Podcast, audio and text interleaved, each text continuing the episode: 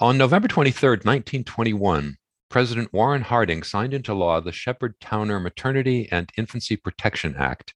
The law supported home visits and child health consultations, in which clinicians promoted breastfeeding, dispensed advice, and performed examinations.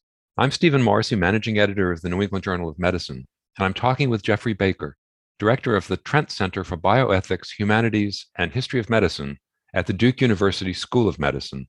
Dr. Baker has written a perspective article recognizing the 100 year anniversary of the Sheppard Towner Act. Dr. Baker, what were the primary goals of the Sheppard Towner Act and why was it seen as necessary at the time? The Sheppard Towner Maternity and Infancy Protection Act was really the first time the federal government assumed responsibility for the health of mothers and children. In some ways, by our standards, it feels pretty modest. It basically provided matching funds to the states to support educational programs directed at mothers and children. It only lasted until 1929. Yet the fact that the federal government was involved made it quite radical at the time. The background for this program really, I guess it's twofold. One is the very high mortality rate faced by infants and young children in the early 20th century. It's also the climax of the great progressive era reform movement, which had focused on children to a remarkable degree. You can talk more about that if you like. Well, let me start with politics. As you say in your perspective article, the year before this law was passed, American women gained the right to vote for the first time. How did the 19th Amendment change the political landscape in a way that allowed Sheppard Towner to make it through Congress? The movement to reduce infant mortality was actually very much interwoven with the women's suffrage movement. One of the big reasons that women justify why they should have the vote was that a lot of concerns, particularly the health of mothers and children, would be neglected as long as men were at the helm. So you see lots of posters at the time with slogans like, give mommy the vote. We need it, you know, showing infants carrying flags to that effect. I think we need to understand that in the early 20th century, over 10 out of 100 babies never reached their first birthday. Women were very involved in many levels to address that problem, but it was primarily on the local level within American cities. So, for example, women doctors and nurses would band together to promote visiting home nursing programs, as well as basically early models of well child care to educate mothers in breastfeeding and hygiene with respect to infants and children. Those kind of pro- programs did very well as long as they were on the voluntary level. But there was a lot of resistance to bringing the government into that formally. And the United States did have a bureau, the United States Children's Bureau, run largely by women, who were promoting these programs, who felt that there would be great advantage to the government stepping in and promoting and basically coordinating, disseminating them beyond eastern cities to the rest of the country. But they faced a lot of opposition. There were many anti-suffragist groups who felt that this was government intrusion into the home. Organized medicine was suspicious as well. And it was just such a novel idea bringing the federal government into this area. So it's unlikely it would have passed had it not been for the fact that in 1920, women got the vote. The 19th Amendment was passed.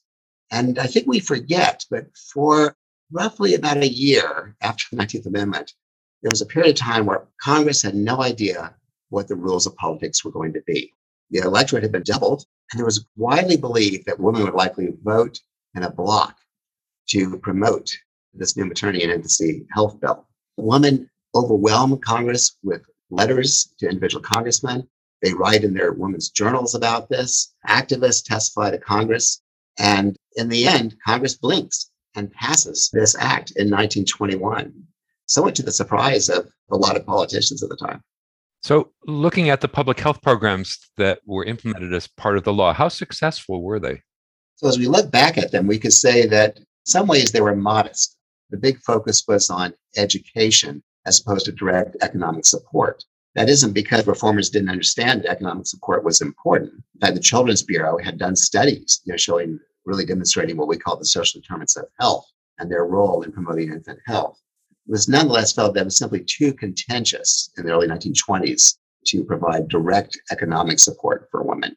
Remember that the Bolshevik Revolution is just taking place across the ocean, leading to what is called the Red Scare of the United States. So there's kind of a backlash against government trying to do too much. So the Children's Bureau makes a conscious decision to limit its work to educational programs. And I think the, the way to understand Sheppard Towner is that it provides funds to the states to set up these educational programs. And typically The programs would have two parts. The big focus was on promoting visiting home nursing care. Shepherdtown, I think, supported just a huge number of some 3 million home visits by nurses to give individual advice to mothers in their homes. It also supported well childcare visits by physicians, and Shepherdtown team would come into a town and set up a kind of health fair, and all the infants in town could get examined. Doctors, who are often women, would do examinations, give advice on breastfeeding and hygiene, and the visiting home nurses would, would follow up. You wonder how effective was simply providing educational advice without monetary aid. And analyses have been done to try comparing the states that adapted these visiting home nursing programs with those who really didn't do much of it. And they have estimated that there really was an impact in infant mortality, probably in the order of maybe close to 20%. The decline that happened in the 20s was likely due to these educational programs. So it's part of a big picture, but it does have an impact. But then just a few years after the law was passed, the political calculus changed and Congress let the act expire in 1929. What were the pressures at that point that affected the decision? Well, his opposition, again, in some ways, was remarkable. The act was passed at all, and it was hardly an anomaly. It probably reflected those six to 12 months where no one in Congress knew what the rules were going to be. Before too long, it became clear that women, in fact, were not going to vote as a bloc, that they were going to divide the ballot. I still think there was widespread support for the act had it not been for different kinds of opposition. Some of that opposition came from sort of medical liberty groups, groups defending the rights of the individual over government intervention. The chief opposition, though, came from organized medicine. And the American Medical Association, in particular, really saw Sheppard-Towner as the opening wedge for socialized medicine in the United States. This is one of the first times that that argument is made in American medicine. The AMA actually goes so far as to call it an imported socialist scheme. Why the AMA was so opposed is a little bit bewildering to us.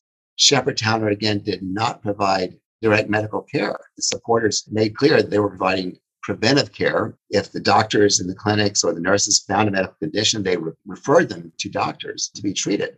And yet the medical profession was still very much opposed. And it became the chief voice against Sheppard-Towner. And when the program came up for renewal in 1927, it became clear that it was going to have a lot of difficulty passing.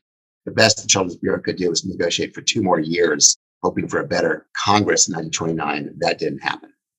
So the act went away. So organized medicine in a nutshell is at the heart of why it failed. So finally, what lessons do you think the rise and fall of Sheppard-Towner has for contemporary debates about policies supporting women and children and social welfare policies more generally? I think of Shepherdtown as a what might have been kind of moment. Today, preventive child health is very fragmented. A lot is provided in private doctor offices in a purely medical model. It's done by doctors who are often fairly hurried and giving advice along with the other things they have to do. Where that is how it works for the middle class, whereas for the less affluent classes, preventive health might well be in teaching clinics or in health departments. It's a fragmented system and it's dominated more by doctors. There's a line today between the systems that address the social needs of children and the medical system. Shepherdtown was directed by the Children's Bureau, which is not part of the public health system. And it integrated both doctors and nurses, first of all. Uh, so nurses were at the heart of the program. It's centered on educational advice in the home, which many would argue is a very powerful model. And there's a very tight network between doctors and nurses and social agencies in this world that was very well designed to address what we would today call the social determinants of health. I think in a lot of ways, we are trying again to find better ways to integrate different kinds of professionals and different agencies. That's what we're doing with the medical home movement. But I think we would have had a big running start on this had the Shepherdtown Act succeeded and had we been working on this integrated kind of model a lot sooner. Thank you, Dr. Baker.